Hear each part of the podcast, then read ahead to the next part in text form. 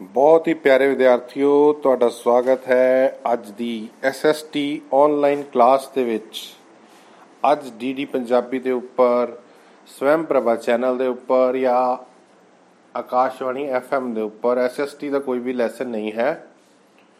ਸਮਾਜਿਕ ਸਿੱਖਿਆ daily dose ਨੂੰ ਅੱਜ ਡਿਸਕਸ ਕਰਨ ਲੱਗੇ ਹਾਂ। 6ਵੀਂ ਕਲਾਸ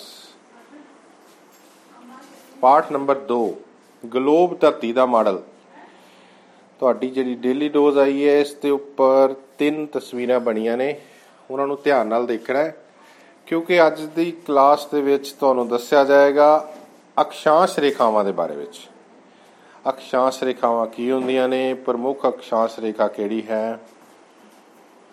ਸਭ ਤੋਂ ਪਹਿਲਾਂ ਗੱਲ ਕਰੀਏ ਕਿ ਭੂਮਧ ਰੇਖਾ 0 ਡਿਗਰੀ ਅਕਸ਼ਾਂਸ਼, ਜਿਹੜੀ ਕਿ ਧਰਤੀ ਦੇ ਬਿਲਕੁਲ ਸੈਂਟਰ ਦੇ ਵਿੱਚੋਂ ਕਲਪਿਤ ਰੇਖਾ ਲੰਘਾਈ ਗਈ ਹੈ ਤਾਂ ਕਿ ਧਰਤੀ ਦਾ ਅਧਿਐਨ ਸਹੀ ਤਰੀਕੇ ਨਾਲ ਕੀਤਾ ਜਾ ਸਕੇ। 0 ਡਿਗਰੀ ਅਕਸ਼ਾਂਸ਼ ਨੂੰ ਕਹਿੰਦੇ ਨੇ ਭੂਮਧ ਰੇਖਾ। ਇਸ ਰੇਖਾ ਤੋਂ ਉੱਤਰ ਵੱਲ ਜਿੰਨੀਆਂ ਵੀ ਅਕਸ਼ਾਂਸ਼ ਰੇਖਾਵਾਂ ਖਿੱਚੀਆਂ ਗਈਆਂ ਨੇ, ਉਹਨਾਂ ਦੇ ਨਾਲ N ਜਾਂ ਉੱਤਰ ਲਿਖਿਆ ਹੁੰਦਾ ਹੈ। N ਮੀਨਸ ਨਾਰਥ ਤੇ ਦੱਖਣ ਵੱਲ, ਯਾਨੀ ਕਿ 0 ਡਿਗਰੀ ਸੈਂਟਰ ਵਿੱਚ ਜਿਹੜੀ ਰੇਖਾ ਹੈ, ਭੂਮਧ ਰੇਖਾ, ਉਸ ਦੇ ਦੱਖਣ ਵੱਲ, ਥੱਲੇ ਵੱਲ ਨੂੰ ਜਿੰਨੀਆਂ ਵੀ ਰੇਖਾਵਾਂ ਖਿੱਚੀਆਂ ਗਈਆਂ ਨੇ, ਉਹਨਾਂ ਅਕਸ਼ਾਂਸ਼ ਰੇਖਾਵਾਂ ਨੂੰ ਸਾਊਥ ਐਸ ਜਾਂ ਦੱਖਣ ਕਿਹਾ ਜਾਂਦਾ ਹੈ। ਉੱਤਰ ਵਾਲੀਆਂ ਰੇਖਾਵਾਂ ਨੂੰ ਉੱਤਰੀ ਅਕਸ਼ਾਂਸ਼ ਅਤੇ ਦੱਖਣ ਵਾਲੀਆਂ ਰੇਖਾਵਾਂ ਨੂੰ ਦੱਖਣੀ ਅਕਸ਼ਾਂਸ਼ ਕਿਹਾ ਜਾਂਦਾ ਹੈ। ਭੂਮਧ ਰੇਖਾ ਤੋਂ ਉੱਤਰ ਵੱਲ 90 ਅਕਸ਼ਾਂਸ਼ ਰੇਖਾਵਾਂ ਹਨ ਤੇ ਇਸੇ ਤਰ੍ਹਾਂ ਦੱਖਣ ਵੱਲ ਵੀ 90 ਅਕਸ਼ਾਂਸ਼ ਰੇਖਾਵਾਂ ਖਿੱਚੀਆਂ ਗਈਆਂ ਹਨ। ਤੋਂ ਭੂਮਧ ਰੇਖਾ ਨੂੰ ਮਿਲਾ ਕੇ ਟੋਟਲ ਅਕਸ਼ਾਂਸ਼ ਰੇਖਾਵਾਂ 181 ਬਣਦੀਆਂ ਹਨ। ਅਕਸ਼ਾਂਸ਼ ਰੇਖਾਵਾਂ ਨੂੰ ਵਿਤਕਾਰ ਵੀ ਕਹਿੰਦੇ ਹਨ। ਠੀਕ ਹੈ। ਵਿਤਕਾਰ ਜਾਂ ਅਕਸ਼ਾਂਸ਼ ਰੇਖਾਵਾਂ ਗੋਲਾਕਾਰ ਹੁੰਦੀਆਂ ਨੇ। ਧਰਤੀ ਗੋਲ ਹੈ, ਗਲੋਬ ਵੀ ਗੋਲ ਬਣਾਇਆ ਤੇ ਉਸ ਦੇ ਗੋਲਾਕਾਰ ਜਿਹੜੀ ਖਿੱਚੀਆਂ ਰੇਖਾਵਾਂ ਨੇ, ਉਹਨਾਂ ਨੂੰ ਵਿਤਕਾਰ ਕਹਿੰਦੇ ਨੇ। ਭੂਮਧ ਰੇਖਾ ਦਾ ਜਿਹੜਾ ਵਿਤਕਾਰੀ ਗੋਲਾ ਹੈ, ਇਹ ਸਭ ਤੋਂ ਵੱਡਾ ਹੁੰਦਾ ਹੈ ਅਤੇ ਜਿਉਂ-ਜਿਉਂ ਅਸੀਂ ਉੱਤਰ ਵੱਲ ਜਾਂ ਦੱਖਣ ਵੱਲ, ਧਰੂਆਂ ਵੱਲ ਜਾਂਦੇ ਜਾਂਦੇ ਹਾਂ ਤੇ ਅਕਸ਼ਾਂਸ਼ਾਂ ਦੇ ਗੋਲੇ ਛੋਟੇ ਹੁੰਦੇ ਜਾਂਦੇ ਹਨ। ਤੇ 90 ਡਿਗਰੀ ਉੱਤਰੀ ਧਰੁਵ ਅਤੇ 90 ਡਿਗਰੀ ਦੱਖਣੀ ਧਰੁਵ ਤੇ ਪਹੁੰਚ ਕੇ ਇਹ ਇੱਕ ਬਿੰਦੂ ਹੀ ਰਹਿ ਜਾਂਦਾ ਹੈ। ਭੂਮਧ ਰੇਖਾ ਇੱਕ ਮਹੱਤਵਪੂਰਨ ਅਕਸ਼ਾਂਸ਼ ਰੇਖਾ ਹੈ, ਜਿਹੜੀ ਕਿ ਧਰਤੀ ਨੂੰ, ਗਲੋਬ ਨੂੰ ਬਰਾਬਰ ਦੋ ਹਿੱਸਿਆਂ ਵਿੱਚ ਵੰਡਦੀ ਹੈ। 0 ਡਿਗਰੀ ਤੋਂ ਉੱਤਰ ਵੱਲ ਨੂੰ 23.5 ਡਿਗਰੀ ਤੇ ਜਿਹੜੀ ਅਕਸ਼ਾਂਸ਼ ਹੁੰਦੀ ਹੈ ਉਸ ਨੂੰ ਅਸੀਂ ਕਰਕ ਰੇਖਾ ਕਹਿੰਦੇ ਹਾਂ। ਕਰਕ ਰੇਖਾ ਭਾਰਤ ਦੇ ਬਿਲਕੁਲ ਵਿੱਚੋਂ ਲੰਘਦੀ ਹੈ। ਇਸੇ ਤਰ੍ਹਾਂ ਭੂਮਧ ਰੇਖਾ ਦੇ ਥੱਲੇ ਵਾਲੀ ਯਾਨੀ ਕਿ ਦੱਖਣ ਵੱਲ 23.5 ਡਿਗਰੀ ਜਿਹੜੀ ਅਕਸ਼ਾਂਸ਼ ਹੈ ਉਸ ਨੂੰ ਅਸੀਂ ਮਕਰ ਰੇਖਾ ਕਹਿੰਦੇ ਹਾਂ। ਸੋ ਪਿਆਰੇ ਵਿਦਿਆਰਥੀਓ, ਅੱਜ ਅਸੀਂ ਲੈਸਨ ਵਿੱਚ ਕੀ ਕੀ ਪੜਿਆ ਅੱਜ ਅਸੀਂ ਸਮਝਿਆ ਕਿ ਵਿਤਕਾਰ ਜਾਂ ਅਕਸ਼ਾਂਸ਼ ਰੇਖਾਵਾਂ ਕਿਹੜੀਆਂ ਹੁੰਦੀਆਂ ਨੇ? ਭੂਮਧ ਰੇਖਾ ਕਰਕ ਰੇਖਾ, ਮਕਰ ਰੇਖਾ। ਵਿਤਕਾਰਾਂ ਦੀ ਕੁੱਲ ਗਿਣਤੀ ਇਹਨਾਂ ਸਾਰਿਆਂ ਬਾਰੇ ਅੱਜ ਅਸੀਂ ਸਮਝਿਆ so students of 7th class ਪਾਠ ਨੰਬਰ 10 ਭਾਰਤ ਅਤੇ ਸੰਸਾਰ ਕਦੋਂ, ਕਿੱਥੇ ਅਤੇ ਕਿਵੇਂ? ਸੋ ਪਿਆਰੇ ਵਿਦਿਆਰਥੀਓ, ਅੱਜ ਅਸੀਂ ਜਾਣਕਾਰੀ ਪ੍ਰਾਪਤ ਕਰਾਂਗੇ ਭਾਰਤੀ ਉਪ ਮਹਾਦੀਪ ਦੇ ਬਾਰੇ ਵਿੱਚ।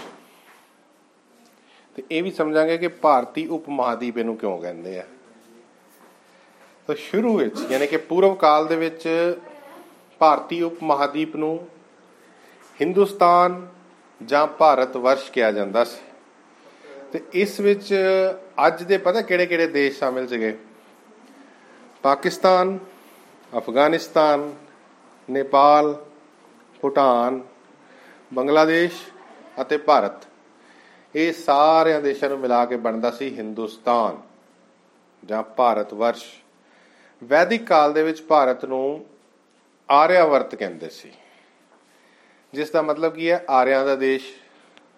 ਸਿੰਧ ਘਾਟੀ ਤੋਂ ਬਾਅਦ ਆਰਿਆਂ ਦੀ ਸਭਿਅਤਾ ਜਿਹੜੀ ਸੀ ਨਾ, ਉਹ ਇੱਥੇ ਹੀ ਆ ਕੇ ਵਸੀ ਸੀ। ਮਹਾਭਾਰਤ ਅਤੇ ਪੁਰਾਣਾ ਦੇ ਸਮੇਂ ਭਾਰਤ ਨੂੰ ਭਾਰਤ ਵਰਸ਼ ਕਿਹਾ ਜਾਣ ਲੱਗਾ। ਅਲੱਗ-ਅਲੱਗ ਸਮਿਆਂ ਦੇ ਵਿੱਚ ਭਾਰਤ ਦੇ ਨਾਮ ਕਿਸ ਤਰ੍ਹਾਂ ਬਦਲ ਰਹੇ ਹੈ? ਇਰਾਨੀਆਂ ਨੇ ਭਾਰਤ ਨੂੰ ਕੀ ਨਾਮ ਦਿੱਤਾ? ਹਿੰਦੂ। ਯੂਨਾਨੀਆਂ ਨੇ ਇੰਡਸ। ਬਾਈਬਲ ਦੇ ਵਿੱਚ ਭਾਰਤ ਵਾਸਤੇ ਹੋਡੂ ਸ਼ਬਦ ਦੀ ਵਰਤੋਂ ਕੀਤੀ ਗਈ ਹੈ। ਚੀਨੀਆਂ ਨੇ ਭਾਰਤ ਨੂੰ ਨਾਮ ਦਿੱਤਾ ਤਾਇਨ ਚੂ ਤੇ ਇੱਕ ਵਿਦੇਸ਼ੀ ਯਾਤਰੀ, ਚੀਨੀ ਯਾਤਰੀ ਹਿਊਨ ਸਾਂਗ ਭਾਰਤ ਵਿੱਚ ਆਇਆ ਸੀ। ਉਸਨੇ ਭਾਰਤ ਨੂੰ ਨਾਮ ਦਿੱਤਾ ਇਨਟੂ ਚਲੋ, ਦੁਬਾਰਾ ਰਿਵਾਈਜ਼ ਕਰੀਏ। ਕਿ ਭਾਰਤ ਦੇ ਵੱਖਰੇ ਵੱਖਰੇ ਨਾਮ ਕਿਹੜੇ ਕਿਹੜੇ ਸੀ ਤੇ ਕਿਹਨਾਂ ਨੇ ਇਹ ਨਾਮ ਦਿੱਤੇ? ਪੂਰਵ ਕਾਲ ਵਿੱਚ ਹਿੰਦੁਸਤਾਨ ਜਾਂ ਭਾਰਤ ਵਰਸ਼ ਕਿਹਾ ਜਾਂਦਾ ਸੀ, ਵੈਦਿਕ ਕਾਲ ਵਿੱਚ ਆਰਿਆਵਰਤ ਮਹਾਭਾਰਤ ਅਤੇ ਪੁਰਾਣਾ ਦੇ ਸਮੇਂ ਭਾਰਤ ਵਰਸ਼ ਇਰਾਨੀਆਂ ਨੇ ਇਸ ਨੂੰ ਨਾਮ ਦਿੱਤਾ ਹਿੰਦੂ, ਯੂਨਾਨੀਆਂ ਨੇ ਇੰਡਸ, ਬਾਈਬਲ ਦੇ ਵਿੱਚ ਹੋਡੂ, ਚੀਨੀਆਂ ਨੇ ਭਾਰਤ ਨੂੰ ਨਾਮ ਦਿੱਤਾ ਤਾਇਨਚੂ ਯੂੰਗ ਸਾਂਗ ਨੇ ਭਾਰਤ ਨੂੰ ਇਨਟੂ ਕਿਹਾ ਹੈ into so students of 8th class ਪਾਠ ਨੰਬਰ 2 ਕੁਦਰਤੀ ਸਾਧਨ। ਬਈ, ਅੱਜ ਪਾਣੀ ਸਾਧਨ ਬਾਰੇ ਗੱਲ ਕਰਾਂਗੇ। ਗਰਮੀਆਂ ਦੇ ਦਿਨ ਨੇ ਤੇ ਪਾਣੀ ਦੀ ਇੰਪੋਰਟੈਂਸ ਇਹਨਾਂ ਦਿਨਾਂ ਵਿੱਚ ਪਤਾ ਲੱਗਦੀ ਹੈ। ਪਾਣੀ ਇੱਕ ਬਹੁਤ ਹੀ ਕੀਮਤੀ ਅਤੇ ਮਹੱਤਵਪੂਰਨ ਸਾਧਨ ਹੈ। ਜੇ ਸਾਡੀ ਧਰਤੀ ਦੇ ਉੱਪਰ ਜੀਵਨ ਹੈ, ਤਾਂ ਉਸ ਦਾ ਕਾਰਨ ਪਾਣੀ ਹੀ ਹੈ। ਪਾਣੀ ਕਰਕੇ ਹੀ ਧਰਤੀ ਨੂੰ ਜਲ ਗ੍ਰਹਿ ਵੀ ਕਿਹਾ ਜਾਂਦਾ ਹੈ। ਪਾਣੀ ਮਨੁੱਖ ਦੀਆਂ ਬਹੁਤ ਸਾਰੀਆਂ ਲੋੜਾਂ ਪੂਰੀਆਂ ਕਰਦਾ ਹੈ। ਦੇਖੀ ਕਿਹੜੀਆਂ ਕਿਹੜੀਆਂ ਲੋੜਾਂ ਪੂਰੀਆਂ ਕਰਦਾ ਹੈ ਤੇ ਧਰਤੀ ਦੇ ਉੱਪਰ ਪਾਣੀ ਦੀ ਵੰਡ ਕਿਸ ਤਰ੍ਹਾਂ ਹੈ। ਚਲੋ ਪਹਿਲਾਂ ਦੇਖੀਏ ਕਿ ਧਰਤੀ ਉੱਪਰ ਪਾਣੀ ਦੀ ਵੰਡ ਕਿੰਨੀ ਹੈ। ਸਮੁੰਦਰ, ਸਾਗਰ ਅਤੇ ਨਮਕੀਨ ਪਾਣੀ ਵਾਲੀਆਂ ਝੀਲਾਂ 97.2% ਬਰਫੀਲੀਆਂ, ਚੋਟੀਆਂ ਅਤੇ ਗਲੇਸ਼ੀਅਰ 2.15% ਝੀਲਾਂ, ਦਰਿਆ ਤੇ ਨਾਲੇ। 0.0085% ਵਾਯੂਮੰਡਲ ਅਤੇ ਜੀਵਮੰਡਲ ਵਿੱਚ ਪਾਣੀ 0.0015% ਧਰਤੀ ਹੇਠਲਾ ਜਾਂ ਜ਼ਮੀਨੀ ਪਾਣੀ 0.64% ਹੁਣ ਦੇਖੀਏ ਕਿਹੜੇ-ਕਿਹੜੇ ਕੰਮਾਂ ਵਿੱਚ ਪਾਣੀ ਦੀ ਵਰਤੋਂ ਕਿੰਨੀ ਕਿੰਨੀ ਕੀਤੀ ਜਾਂਦੀ। ਖੇਤੀਬਾੜੀ ਦੇ ਵਿੱਚ ਸਭ ਤੋਂ ਜ਼ਿਆਦਾ ਪਾਣੀ ਯੂਜ਼ ਹੁੰਦਾ ਹੈ 93.37% ਤੇ ਪਿੰਡਾਂ ਉੱਤੇ ਸ਼ਹਿਰਾਂ ਨੂੰ ਪਾਣੀ ਦੀ ਸਪਲਾਈ 3.73% ਉਦਯੋਗ ਅਤੇ ਬਿਜਲੀ ਪੈਦਾ ਕਰਨ ਲਈ 1.26% ਪਸ਼ੂਆਂ ਦੀ ਵਰਤੋਂ ਲਈ 1.08% ਬਾਕੀ ਹੋਰ ਨਿੱਕੇ ਮੋਟੇ ਕੰਮਾਂ ਲਈ 0.5% ਸੋ ਦੋ ਗੱਲਾਂ ਸਮਝਣ ਵਾਲੀਆਂ ਕਿ ਸਮੁੰਦਰ ਦੇ ਵਿੱਚ ਸਭ ਤੋਂ ਜ਼ਿਆਦਾ ਪਾਣੀ ਹੈ ਲਗਭਗ 97% ਤੇ ਖੇਤੀਬਾੜੀ ਵਿੱਚ ਸਭ ਤੋਂ ਜ਼ਿਆਦਾ ਪਾਣੀ ਵਰਤਿਆ ਜਾਂਦਾ ਹੈ ਲਗਭਗ 93% okay students of 9th class ਅੱਜ ਵੇਖੀਏ ਵੀ ਤੁਹਾਡਾ ਕੀ ਆਇਆ, ਅਭਿਆਸ ਆਇਆ ਹੈ, ਪਾਠ ਨੰਬਰ 2 ਗੁਰੂ ਨਾਨਕ ਦੇਵ ਜੀ ਦਾ। ਇਹਨਾਂ ਨਾਲ ਸੰਬੰਧਿਤ ਹੈ। ਉਹ ਕੌਣ ਸੀ ਜਿਨ੍ਹਾਂ ਨੇ ਸਮਾਜ ਨੂੰ ਨਵਾਂ ਰਾਹ ਦਿਖਾਇਆ? ਸ੍ਰੀ ਗੁਰੂ ਨਾਨਕ ਦੇਵ ਜੀ। ਸਮਾਜ ਵਿੱਚ ਰਾਜਨੀਤਿਕ ਅਸਥਿਰਤਾ ਕਿਹੜੇ ਸ਼ਾਸਕਾਂ ਕਾਰਨ ਸੀ? ਲੋਧੀ ਸ਼ਾਸਕਾਂ ਕਾਰਨ। ਲੋਧੀ ਸੁਲਤਾਨ ਕਿੱਥੇ ਰਾਜ ਕਰਦੇ ਸੀ? ਪੰਜਾਬ। ਸਮਾਜ ਵਿੱਚ ਔਰਤਾਂ ਦੀ ਸਥਿਤੀ ਕਿਸ ਤਰ੍ਹਾਂ ਦੀ ਸੀ?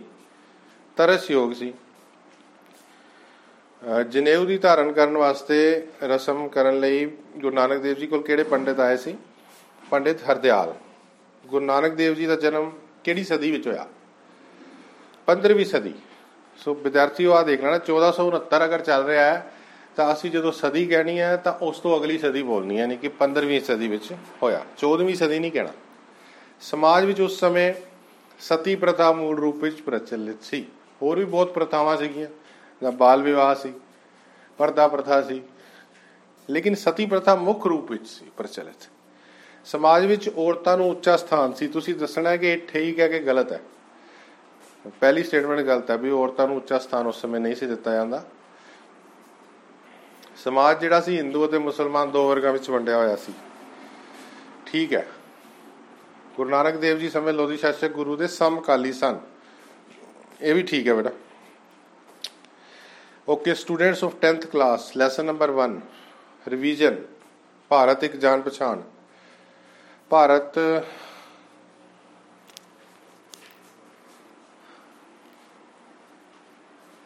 ਹਾਂ, ਆਜ਼ਾਦੀ ਤੋਂ ਪਹਿਲਾਂ ਭਾਰਤ ਕਿੰਨੀਆਂ ਰਿਆਸਤਾਂ ਵਿੱਚ ਵੰਡਿਆ ਹੋਇਆ ਸੀ? 562 ਰਿਆਸਤਾਂ ਸੀ।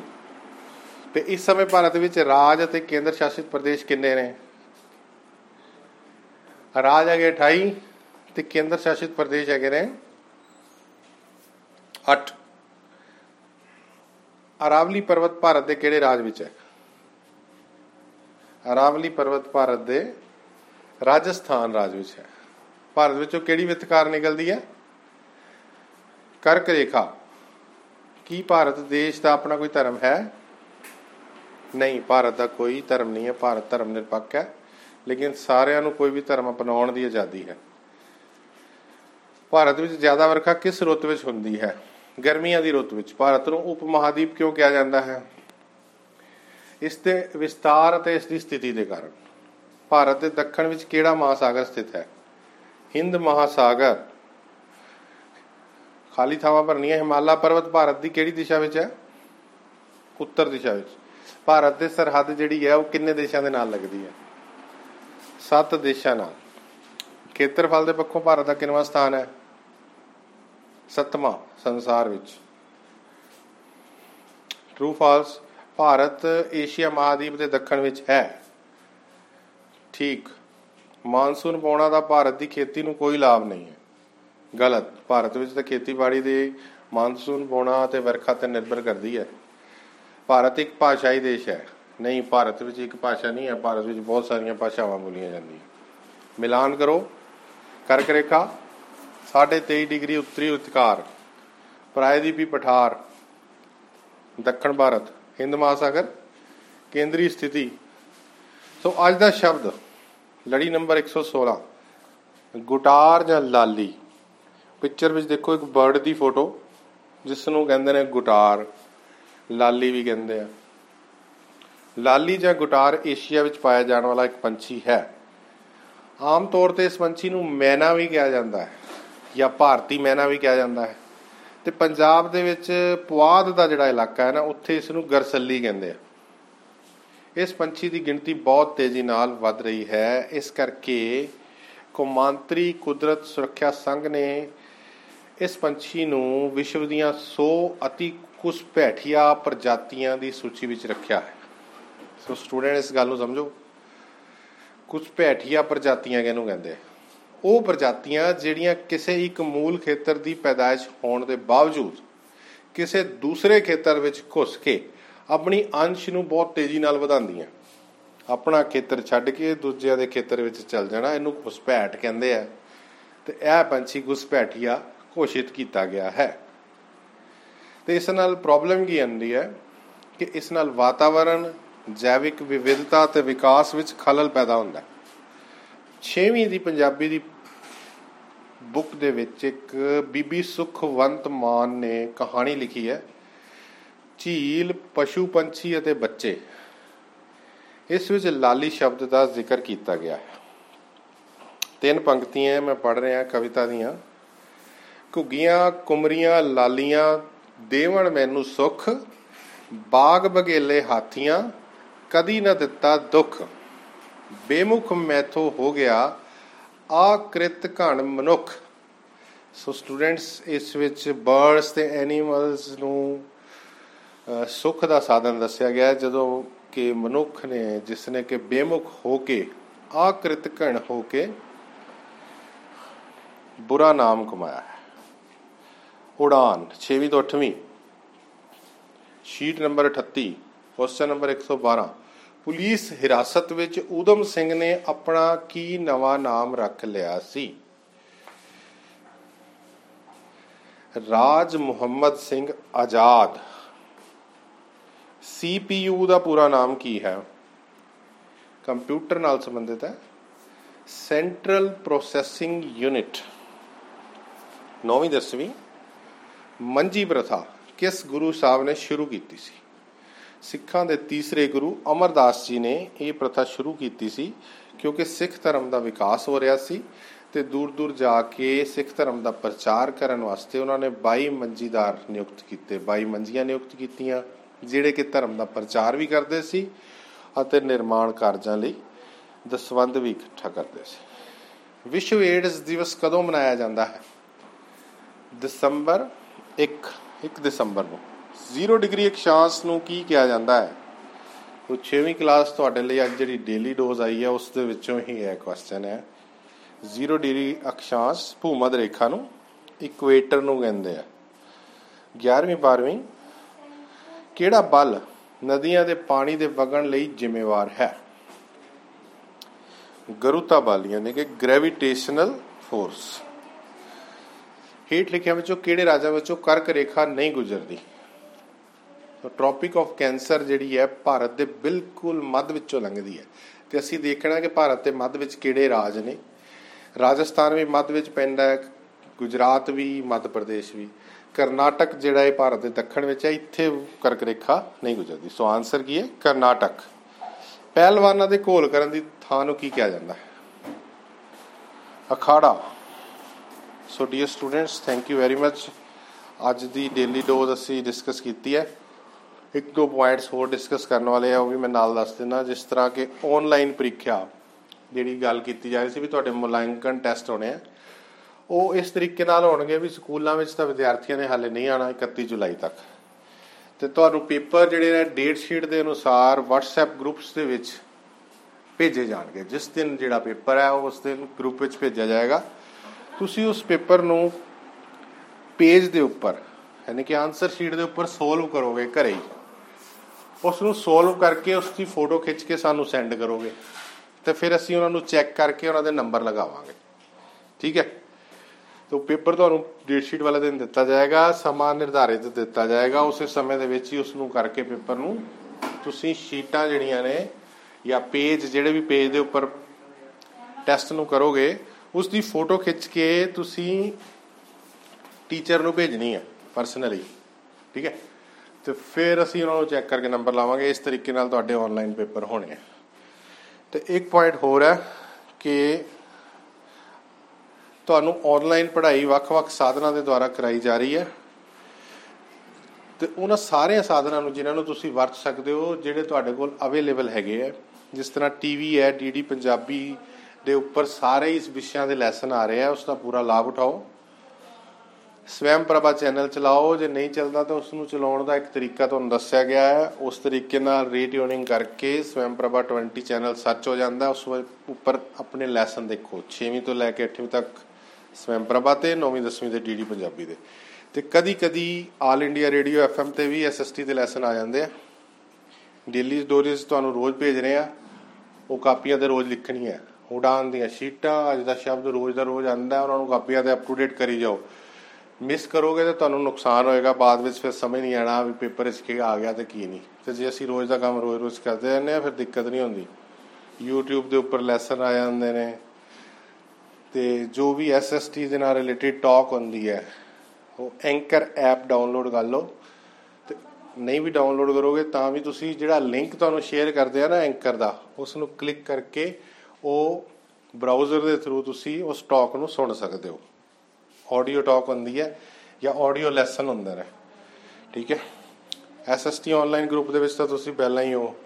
ਤੇ ਲਾਸਟ ਹੈਗਾ ਕਿ ਟੈਲੀਗ੍ਰਾਮ ਦੇ ਉੱਪਰ ਵੀ ਦੋ ਗਰੁੱਪ ਚੱਲ ਰਹੇ ਨੇ। ਐਸਐਸਟੀ ਦਾ ਇੱਕ ਹੈਗਾ ਐਸਐਸ ਡਾਇਰੀ ਤੇ ਇੱਕ ਐਸਐਸ ਗੈਲਰੀ ਉਹਨਾਂ ਨੂੰ ਅਟੈਂਡ ਕਰੋ। ਉਹਨਾਂ ਦੇ ਉੱਪਰ ਵੀ ਤੁਹਾਡੇ ਅਪਡੇਟਸ ਆਉਂਦੇ ਰਹਿੰਦੇ ਨੇ। ਸੋ ਜਿਹੜਾ ਵੀ ਸਾਧਨ ਤੁਹਾਡੇ ਤੱਕ ਪਹੁੰਚ ਸਕਦਾ ਹੈ, ਉਸ ਤਰੀਕੇ ਨਾਲ ਤੁਸੀਂ ਆਪਣੀ ਪੜ੍ਹਾਈ ਕਰਦੇ ਰਹਿਣਾ। Thank you very much